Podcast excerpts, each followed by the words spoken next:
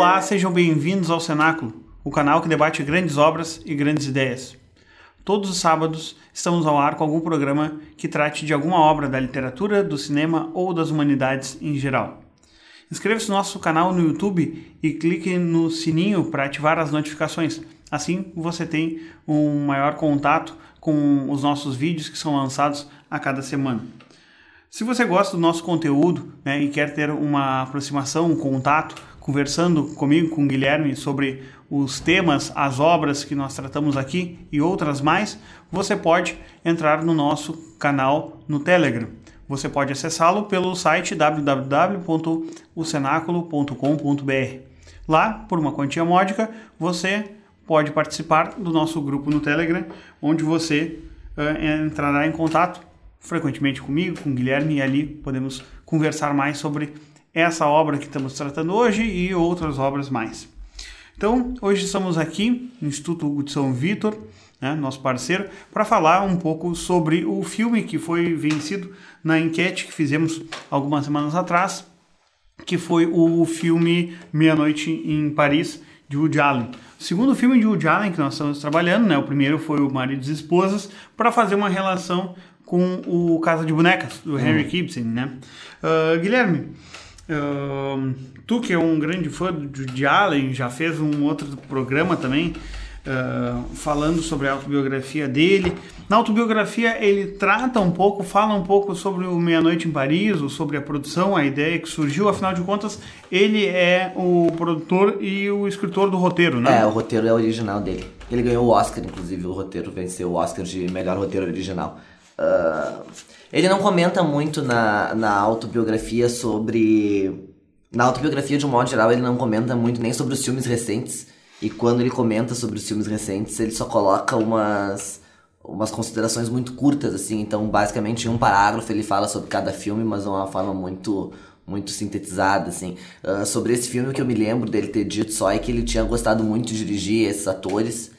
E mas quando tu lê a biografia inteira, a autobiografia inteira, tu percebe que é um tema que, a, pelo qual ele tem um certo um certo apreço assim, apesar de na de na autobiografia ele ficar dizendo o tempo todo que ele não é um intelectual e tal, né? Ele uh, aparece vários momentos o quanto ele gosta do Hemingway, o quanto ele gosta do Fitzgerald, o quanto ele gosta desses autores, então, em certa medida, acho que ele aproveitou um pouco. Ele acaba sendo um pouco. O, o Gil acaba sendo um pouco alter ego, assim. É, todos dele, eles né? sempre são, né? Sim. Os personagens dele. Uma, e nesse caso eu acho bastante evidente, assim, tinha umas frases, umas neuras, umas coisas que ficava. Lembrava nítido, bastante assim, que, outros tipo, personagens, é, né? Eu acho que esse filme é basicamente em termos de. em termos de. Analisando a filmografia dele como um todo, eu acho que esse filme tem o mesmo Claro, é completamente diferente, mas eu acho que tem o mesmo impacto que teve o Annie Hall lá nos anos 70. Eu acho que é o filme dos anos 2000 pra cá, eu acho que é o filme do Woody Allen para o público. Nem digo que seja o melhor filme que ele fez, mas sem dúvida é o filme que é mais foi mais assistido e é mais reconhecido dele dessa última dos anos 2010 pra cá, sem dúvida. Tanto é que uh, venceu por uma larga vantagem, né? Quando a, algumas pessoas. Uh, teve uma pessoa especificamente que indicou esse filme, a gente colocou ali e venceu do Menina de Ouro, não foi? Do Menina de Ouro por Que foi um filme oscarizado. Por muitos, mais, muitos E de um diretor votos. também famoso, como o Clint Eastwood. E, e um filme bem reconhecido do Clint Eastwood, que, que também foi, foi bem visto, mas, mas venceu por bastante. Então. Um, o, esse filme, né, me parece que ele retoma aquela coisa de, de tentar trabalhar o espírito de uma cidade, né, que ele começa a fazer com o Meia Noite de Paris, aí depois ele faz um filme sobre Roma, e é. ele vai... Que é bem ruim. Que é, que é ruinzinho, né, e, e assim vai. Né? É porque isso também houve, isso ele explica mais ou menos no, no, no livro os motivos para ele ter feito isso, mas ele coloca ali uma série de questões e de até dificuldades econômicas que estavam surgindo nos Estados Unidos uh, naquela época, enfim, de taxações, etc. E daí as pessoas começaram a procurar os diretores começaram a procurar outras possibilidades de fazer os filmes. Ele disse que ele já tinha feito com o Vicky Cristina Barcelona um filme fora da, da América e que, portanto, ele achou que seria positivo continuar lá. Então ele começou a fazer uh, o próprio. O, o, tanto o Match Point quanto o Sonho de Cassandra são gravados em Londres. Uhum. Aí Para Roma com Amor é gravado em Roma, aqui é em Paris. Então ele é um período onde ele fica mais centrado uhum. ali na, na Europa. na Europa do que na América. Sim.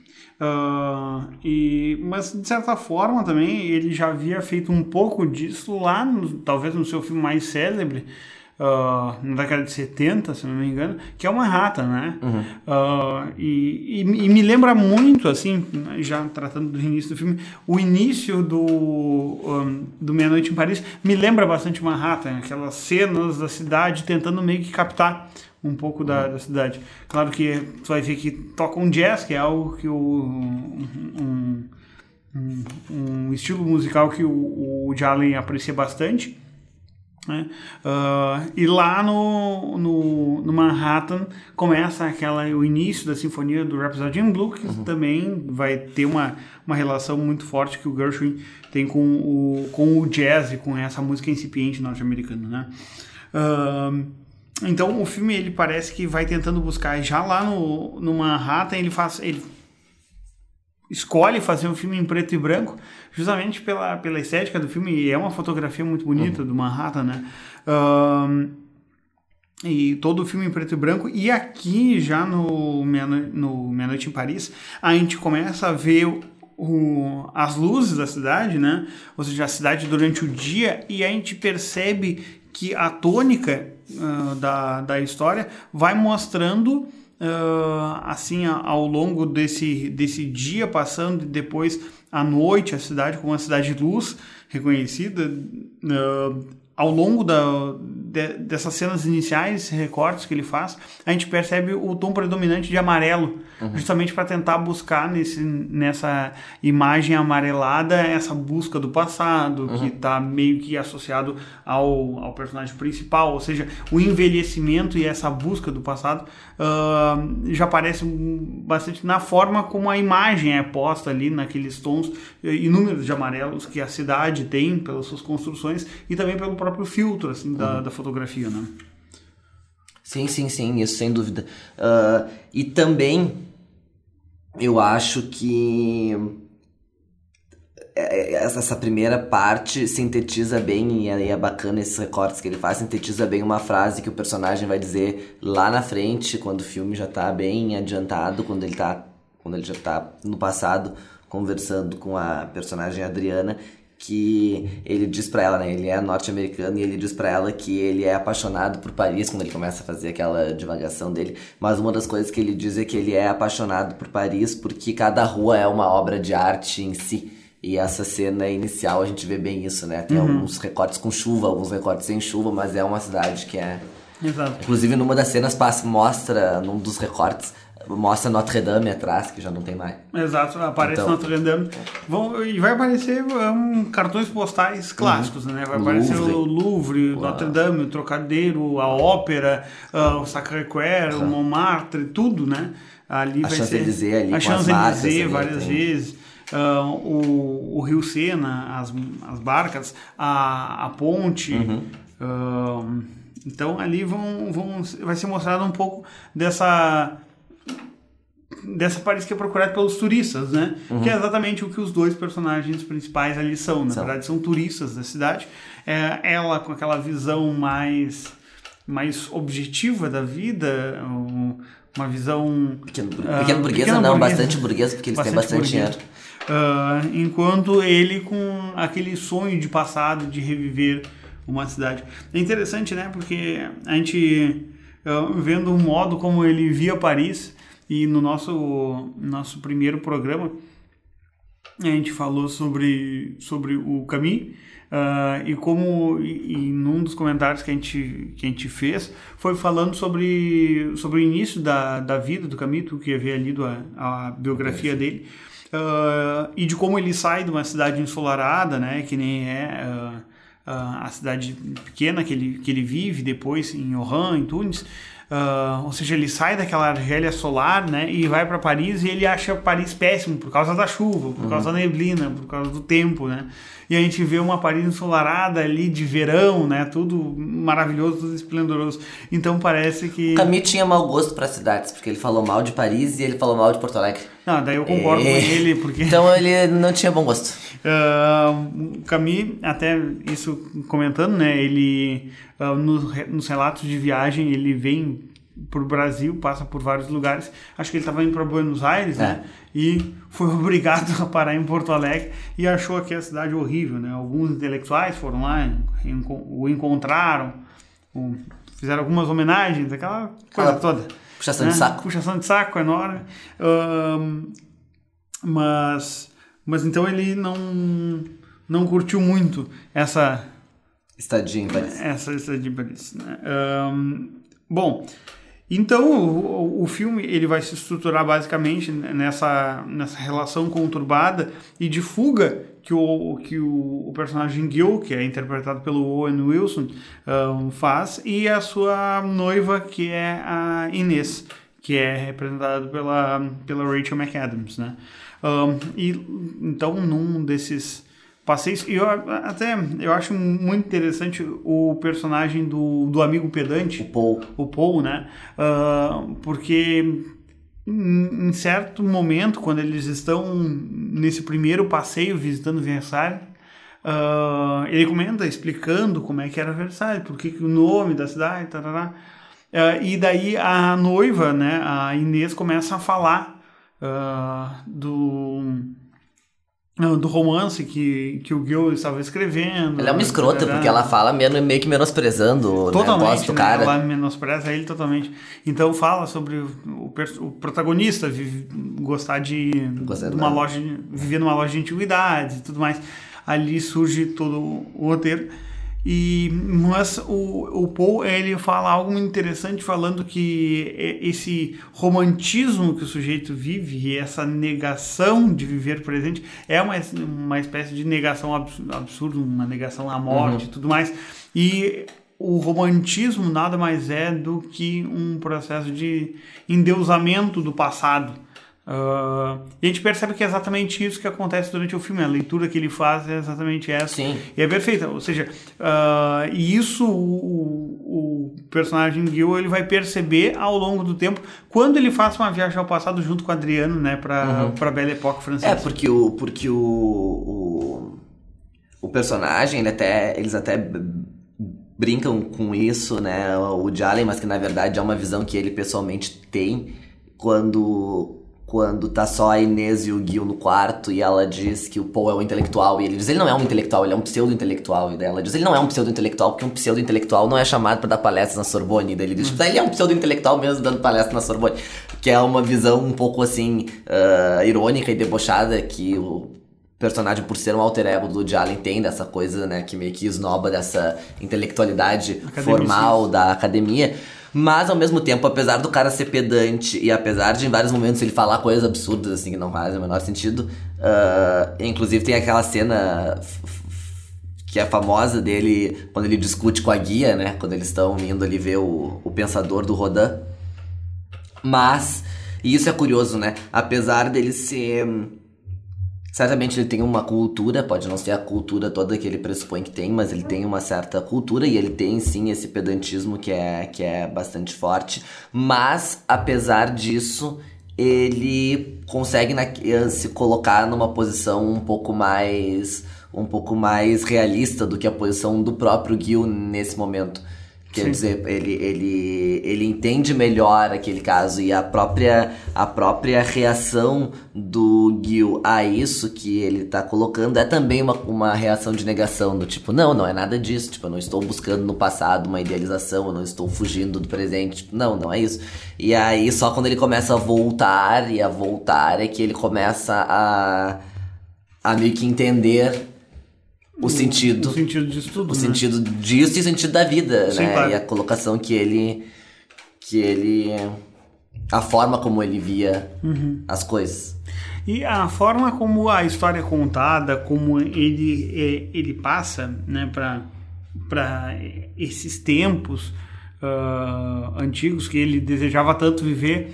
Não te parece um pouco que a história ela meio que remete a um conto de fadas, meio que uh, mudado, ou seja, esse fato de bater meia-noite, entrar numa carruagem, uhum. uma espécie com. Vai, vai sendo meio que conduzido como uma espécie de Cinderela, né? Para é. um mundo paralelo, né? É o dia de princesa. É o dia de princesa que ele vai ter, né? Então, uh, me parece assim bastante que a, a, ele acaba, o Jalen acaba com esse roteiro.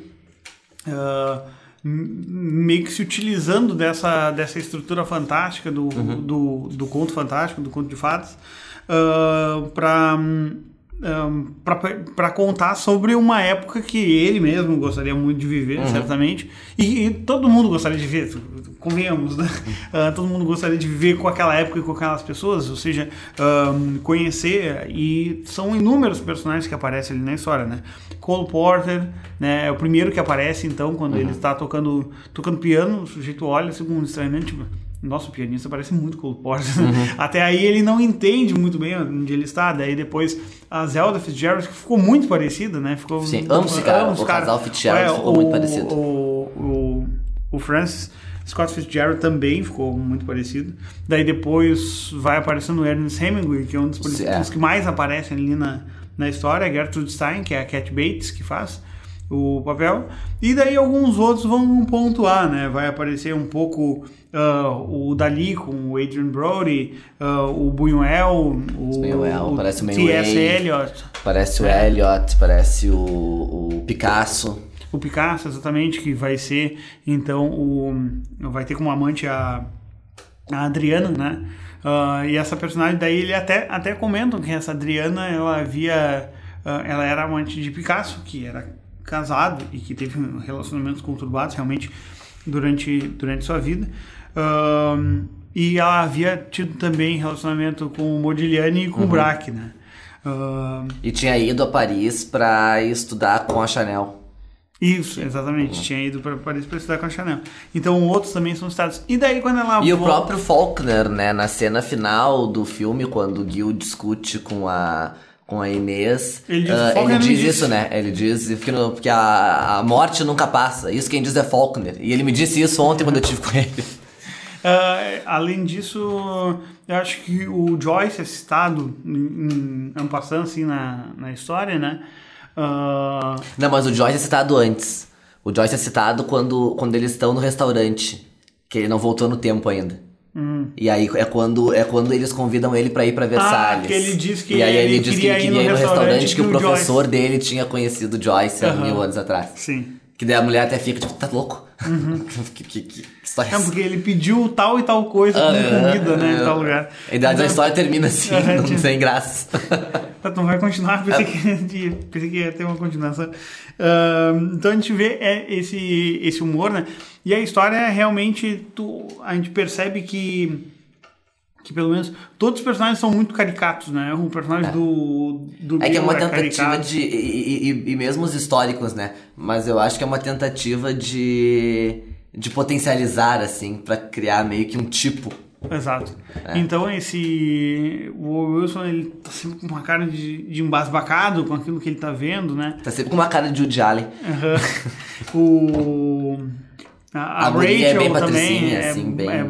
sempre indignada. Eu não gostei da atuação dela, acho que a atuação dela, apesar do, do papel e da, do, da proposta do filme uh, pedir essa, essa atuação mais caricata, a atuação dela não, não ficou boa, acho que acho que forçou muito nos, nos trejeitos, principalmente faciais, assim, ela tá sempre com aquela sobrancelha um, arqueada, questionando ele, assim, o que, que ele estava fazendo e tudo mais. Mas os outros personagens estão muito bem, né? Tem um papel bem pequenininho ali daquela, daquela mulher ao qual ele vai, vai se relacionar, que é a da antiguidade, ah, a, né? A Gabriele. A Gabriele. Tem a Carla Bru a Carla Bruni, que a, ou também conhecida como Senhora Sarkozy. Né? mais conhecida como Carla Bruni, eu acho, do que como Senhora como, Sarkozy. É mais conhecida como Carla Bruni do que como Senhora Sarkozy. Que ela faz uh, uma... Ah, isso ele comenta também, um comentário, isso ele comenta na... na... Na autobiografia. Na autobiografia, que ele gostava da música dela e que ele mandou um, um uma espécie de uma carta, assim, um, um bilhete, sei lá, uh, perguntando a ela se ela faria uma ponta do filme dele, assim, uma coisinha bem pequena, mas só porque ele gostava muito da música dela, queria que ela fizesse, daí ela disse que sim, daí ele disse que depois eles foram jantar na, no palácio, sei lá, no palácio da Alvorada lá da França, que eu não sei, eu, acho que é no... No Élysée, né? No Palácio Élysée. Sobre o. com Sarkozy e tal, porque eles tinham convidado a primeira dama pra fazer o, o filme, mas ele disse que não foi por isso que ele convidou, que ele convidou porque ele gostava dela. Sim. Uh, então vai, e vai aparecer a Léa Seydoux, que é a, a Gabriele, que ficou famoso, acho que o papel de maior destaque dela foi naquele filme polêmico, o, uh, o Azul é a Cor Mais Quente. Ah, é. Né? Ela tá... Uh, que ela é a, a menina do, do cabelo azul, né, no filme. E, e ela tá muito bem, assim, a, a, eu acho que uh, fecha muito bem porque ela, ela, de certa forma, é a subversão do próprio... Um, do próprio personagem dele da história, ou seja, o sujeito que trabalha na loja de antiguidades. Uhum. E ela, ela é a, a moça que trabalha na loja de antiguidades e que um, tem um acesso com ele a, a todos esses objetos de, de fascínio, de desejo dele da, É porque nesse da, momento. da Paris Antiga. Não, é porque nesse momento, claro que daí já é o final do filme, mas é que nesse momento percebe como tudo mudou. E aí dá um 180 graus absurdo. Aliás, um 300. Não sei se é 180, 180. eu não sou da Se matemática. der 360 é, é a no mesma mesmo coisa. lugar. É, então deu um 180 graus. Porque o que, que acontece? Quando ele volta pro passado, ele tem, quando ele entrega a primeira vez o livro dele para Gertrude Stein, para que ela lesse e formulasse uma crítica, ele leva a ela um livro sobre um sujeito que queria, que trabalhava numa loja de antiguidades e que queria, uh, que vivia perdido essa, a esse mundo dos anos 20 pelo qual ele era encantado. Quando ele volta para receber a crítica, ela diz para ele que acha o livro, que acha que ele tem uma voz verdadeira, mas que o livro é muito pessimista e que ele devia escrever sobre alguma coisa que fosse mais palpável para ele, que ele colocasse uma voz mais verdadeira ali, apesar do caos da vida. Ele volta pro presente e aí quando ele vai pro passado, ele leva um outro livro. E aí o livro que ele leva é justamente o livro que conta, claro, isso não é dito, mas o que dá a entender é que o livro conta a vida dele.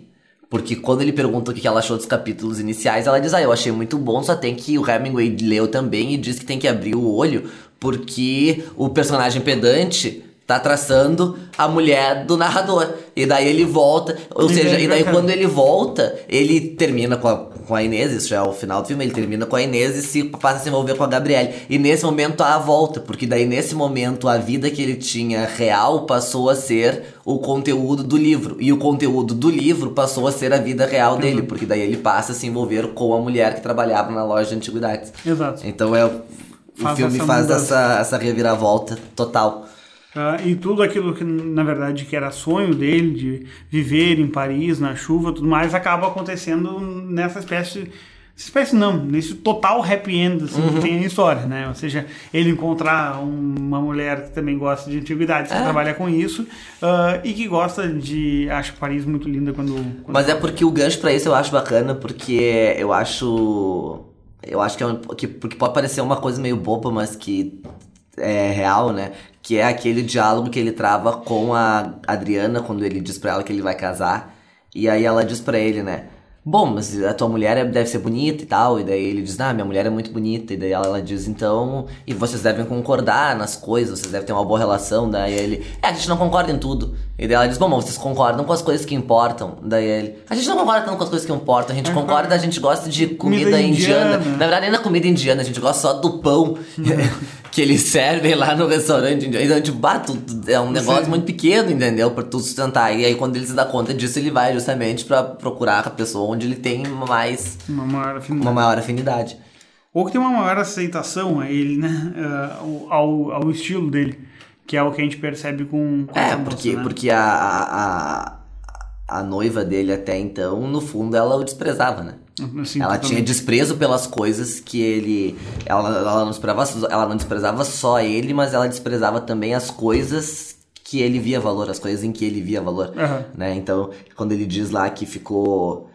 Quando ela sai para dançar e ele fica sozinho em casa, e daí ela retorna e diz, ele diz passei a noite com o Fitzgerald, com o Hemingway, ela diz, tipo, é isso, tu deixou de sair em Paris para ficar sonhando com teus ídolos literários, quer dizer, ela tem Hum. todo um desdém, não só por ele, mas pelas coisas que ele gosta e pelo, pelo que ele ambiciona fazer. Né? Tanto é que ela incentiva ele o tempo todo a deixar de ser escritor e a voltar a escrever, escritor de romance, e voltar a escrever roteiros para Hollywood. Ah, mas o, o que acontece então? A gente tem o personagem ah, voltando né, né, no, no tempo para os anos 20, ele volta para os anos 20 ah, algumas vezes, ele se encanta por essa por essa personagem que é a Adriana e em um momento, um determinado momento, ela ela já havia dito isso para ele, né, no dia que eles no dia que eles se conheceram, ele ela diz a ele que achava que a Belle Époque era o melhor momento da, da história da, da França e da cultura de um modo geral. Eles pegam e dos anos 20, à meia-noite nos anos 20 em Paris, eles são transportados para a Belle Époque dos anos 20. E aí, quando eles são transportados para Belle Époque do- ah, pela Belle do Époque dos século anos 20, XIX. para Belle Époque do século XIX, é, na França. E quando eles são transportados para Belle Époque, 1890 por aí. por aí, aham. quando eles são transportados para Belle Époque, eles encontram lá o, o O Gauguin, o, o, Gauguin, Degas. o Degas e o Matisse. o Matisse, e aí eles conversam ali brevemente com eles. A própria Adriana diz que o Picasso tem uma grande admiração por eles.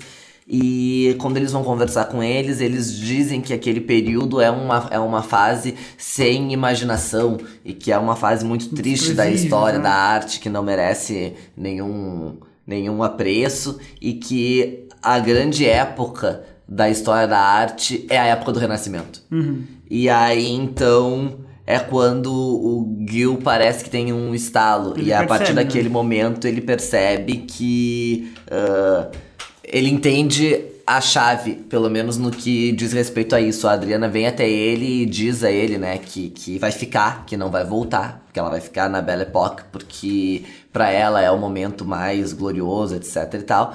E ele vai dizer que que ele não vai fazer isso, e que ele não vai fazer isso, e que ela não deveria fazer isso, porque ele percebeu que toda ah, geração acabava, de certa maneira, tendo uma visão romântica daquilo que, que tinha passado, e que achava que sempre a era anterior era um pouco superior à sua própria era, e que, portanto, vivia se refugiando nesse, nesse passado com uma visão idealizada, achando que esse passado sempre era melhor, e que, na verdade, isso não era assim, isso era uma espécie de um, de um círculo vicioso, quer dizer, tu acha que os anos 20 é melhor, e o pessoal dos anos 20 achava que que é Renascença, e a Renascença vai achar que são os gregos, e os gregos Uhum. vão achar, quer dizer, que isso é um... É um é um, um círculo vicioso, É. digamos assim. E, acaba sendo hum, isso que acaba acontecendo em macro escala na, na, na história da arte, na história do, De do mundo, né? Ah, a gente vê que isso é, se torna esse escapismo ao passado é, um, é uma estrutura muito forte, muito presente, é um tema muito presente no romantismo, Uhum. né? Ah, tanto no romantismo europeu quanto aqui no romantismo brasileiro, né? Essa busca pelo, pelo antigo. Ahn, mas isso, por exemplo, como tu disse, os gregos antigos também tinham, né? Ou seja, tem um momento lá da, ah, da Ilíada que um, que um personagem pega e levanta uma rocha e lança contra as pessoas. É, e daí ele diz, o Homero diz que se ahn, 50 homens não conseguiriam, 50 homens de hoje em dia não conseguiriam levantar a rocha que aquele sujeito levantou. Porque naquela época os homens eram muito maiores, muito mais fortes, ou seja, eram muito mais poderosos do que os homens de hoje em dia. Ou seja, tem uma, toda aquela idealização do passado, né? Do próprio passado de Homero, que é a história ah, da Ilíada, da Odisseia. Ah, é sempre, é sempre um motivo muito comum, né? E isso ocorre tanto em macro escala quanto em micro escala, né? Se a gente pegar, por exemplo, a, própria ah, a própria vida humana, a gente tende a fazer isso, afinal de contas, o futuro é incerto, o presente, de certa forma, é bastante sem graça. Ah, então, a única coisa que te resta valorizar é, são as ações do passado. Ou seja, imaginar que a infância foi mais feliz do que realmente Ah. foi. Ou seja, minha infância foi maravilhosa. Naquela época a gente se divertia. Foi ver uma merda, Aham. passava fome, apanhava o dia Exato. inteiro, mas ficava. Ah, né? aquele tempo que era bom. Não, e sempre ficava pensando, tipo, ah, eu queria ser adulto, né? É. A criança sempre queria ser adulto, tipo, eu quero ser adulto pra poder fazer as coisas. É. Daí tu Pra é ninguém adulto, mandar em mim. É, ninguém vai mandar em mim. Daí, Coitado, mal sabe. Mal sabe. Conto eu ou conto É. e, e isso acontece, né? E principalmente nas questões sensoriais, né? Uhum. As pessoas dizendo, ah, o cheiro do bolo que a minha avó fazia quando era criança, ah, tal coisa que eu comi, ah, o, bom, e assim por diante. Então, até a própria ah, expressão sensorial da, da vida que, que nós tínhamos quando criança é, acabava, acaba mostrando essa romantização, ou seja, que o passado foi algo melhor. Porque é aquela coisa, né?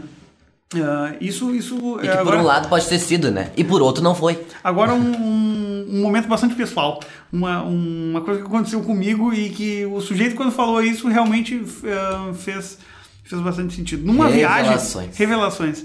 Numa viagem que eu estava fazendo, ah, eu fui fazer uma viagem de Porto Alegre, eu fui até Buenos Aires de ônibus. Fiz essa viagem de ônibus. E hum, indo ali de ônibus, a gente acabou atravessando a fronteira diretamente para a Argentina por Uruguaiana e Passo de los Libres, que são cidades fronteiriças ali, ah, divididos pelo Rio Uruguai. Ah, e tive que parar na, na fronteira para para ali no, na alfândega ah, em Passo de los Libres e Passo de los Libres é uma cidade horrível assim é uma das piores cidades que eu vi assim na minha vida é um lugar no, no dia que eu fui era um lugar quente feio sujo tudo de ruim então eu fiquei lá durante horas, estava eu e minha esposa, que na, na época era minha noiva, a gente durante horas lá naquele lugar, suando, cântaros, esperando, não sei o que, pensando, será que realmente vai valer a pena? Então, horas e horas para o ônibus ser liberado tudo mais, para continuar, prosseguir viagem. E o cara que estava organizando a excursão, que era um sujeito bem engraçado, assim, ele pegou e disse: hum, tu vai ver que daqui a alguns anos só vai restar as, as imagens boas da viagem, né? Porque toda essa encheção de saco aqui que a gente está passando, isso daqui passa. Porque isso daqui só enche o saco na hora que tá enchendo o saco. Depois que acabar isso daqui, tu vai para Buenos Aires, lá tu vai ver uma cidade belíssima e tu vai esquecer completamente dessa situação. Ou seja, e daí eu fiquei com aquilo na cabeça e digo, tá, vamos ver se isso daqui realmente é verdade. E daí depois, quando, quando voltei, assim, me deu a impressão de, sim, realmente valeu a pena passar por tudo aquilo, porque no momento que tu faz a reflexão, tu já não tá mais passando por aquele calor de passar pelos livros e todo o estresse que aquilo ali causava. Então tu pensa, "Mas realmente valeu a pena, porque tu já não, não sofre mais o, do passado.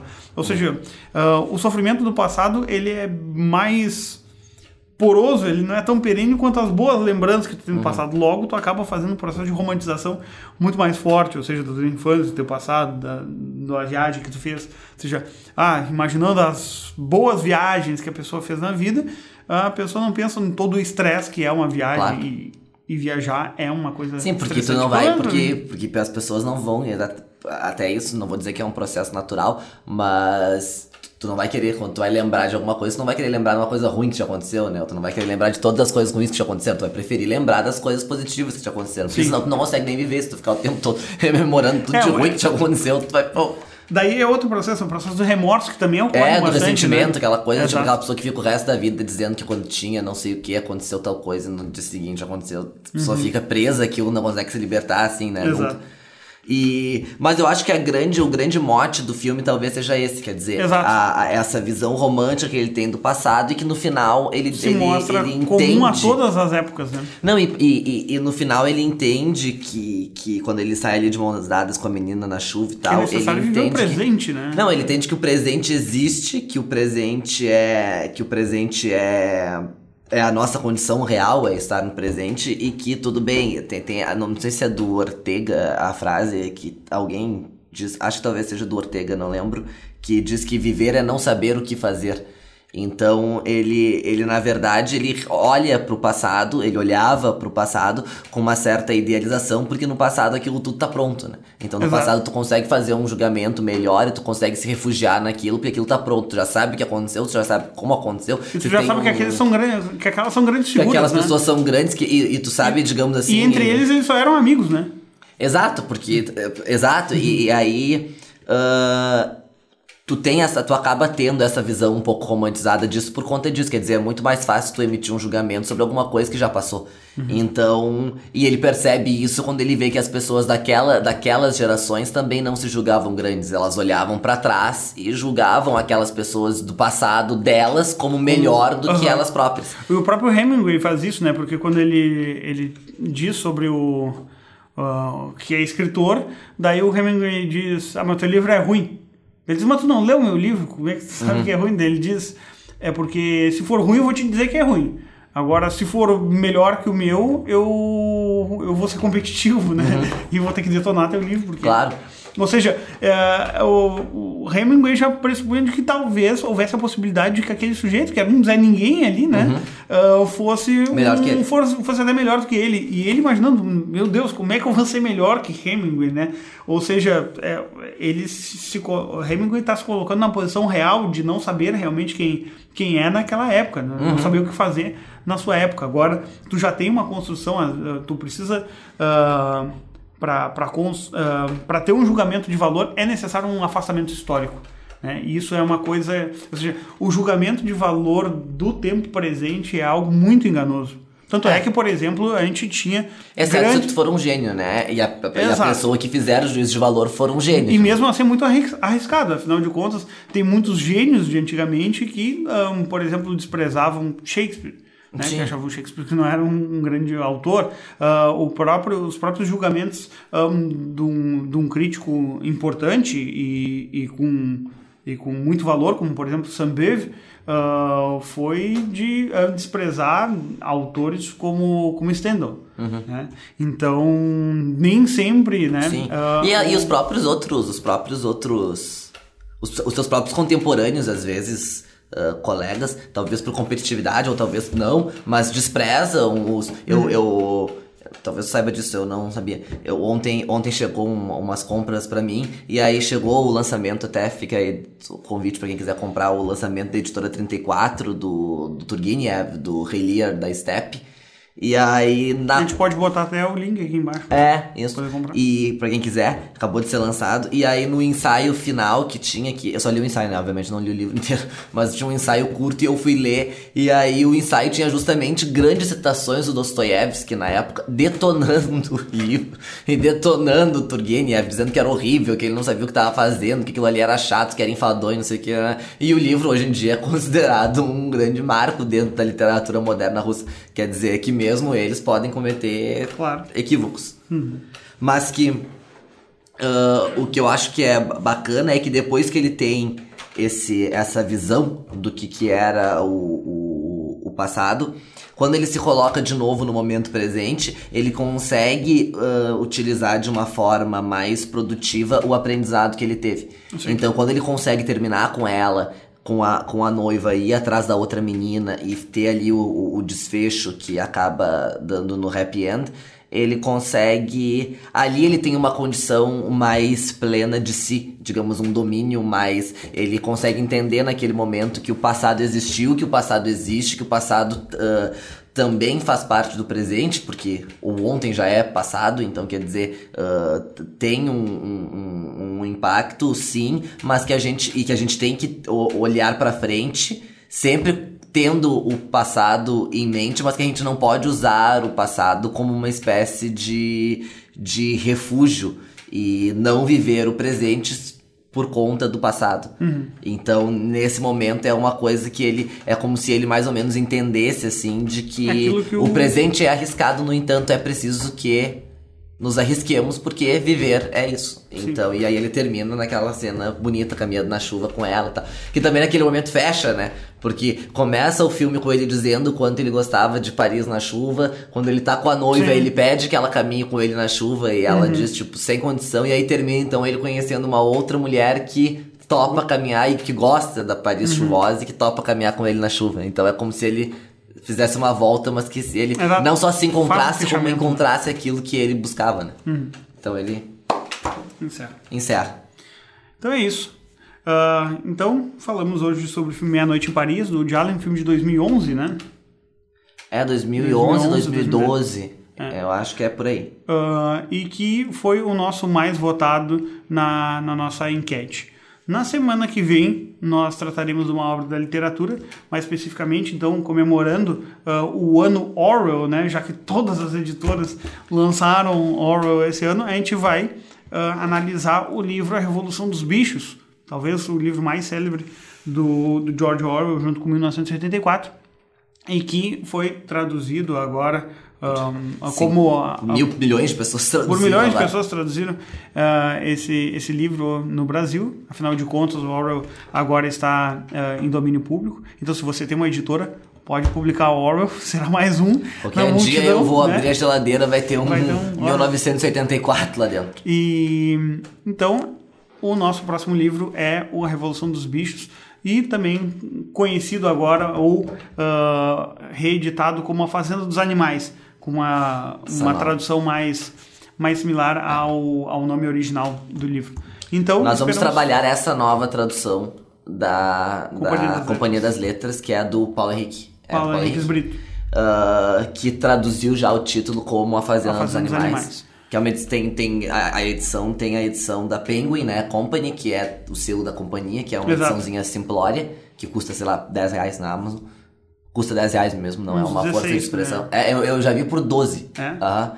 E tem a edição de luxo dessa mesma tradução, que aí conta com sucessivos ensaios ali, né? A fortuna É. crítica do livro, crítica as capas é. desde que foi lançado até hoje, tal, que é Exato. bem, bem bonito. Então, é essa tradução que a gente vai estar. E vamos falar também dessa, dessa fortuna crítica que está ali junto ao livro, ah, que tem nomes até que já foram citados aqui no Cenáculo, por exemplo, o Northrop Frye. Northrop Fry tem Já um foi ensaio. falado. O Bloom já foi muito falado e tem o, o ensaio dele também sobre. Então, no nosso próximo programa falaremos sobre George Orwell. Esperamos vocês aqui no Instituto Hugo de São Vitor e parceria Não, com Esperamos o Cenáculo. vocês nos assistindo aqui no Nos Instituto só, gente. aqui no Instituto. Não temos, né? É, não nos esperem Não aqui. venham aqui. Não venham aqui, tá?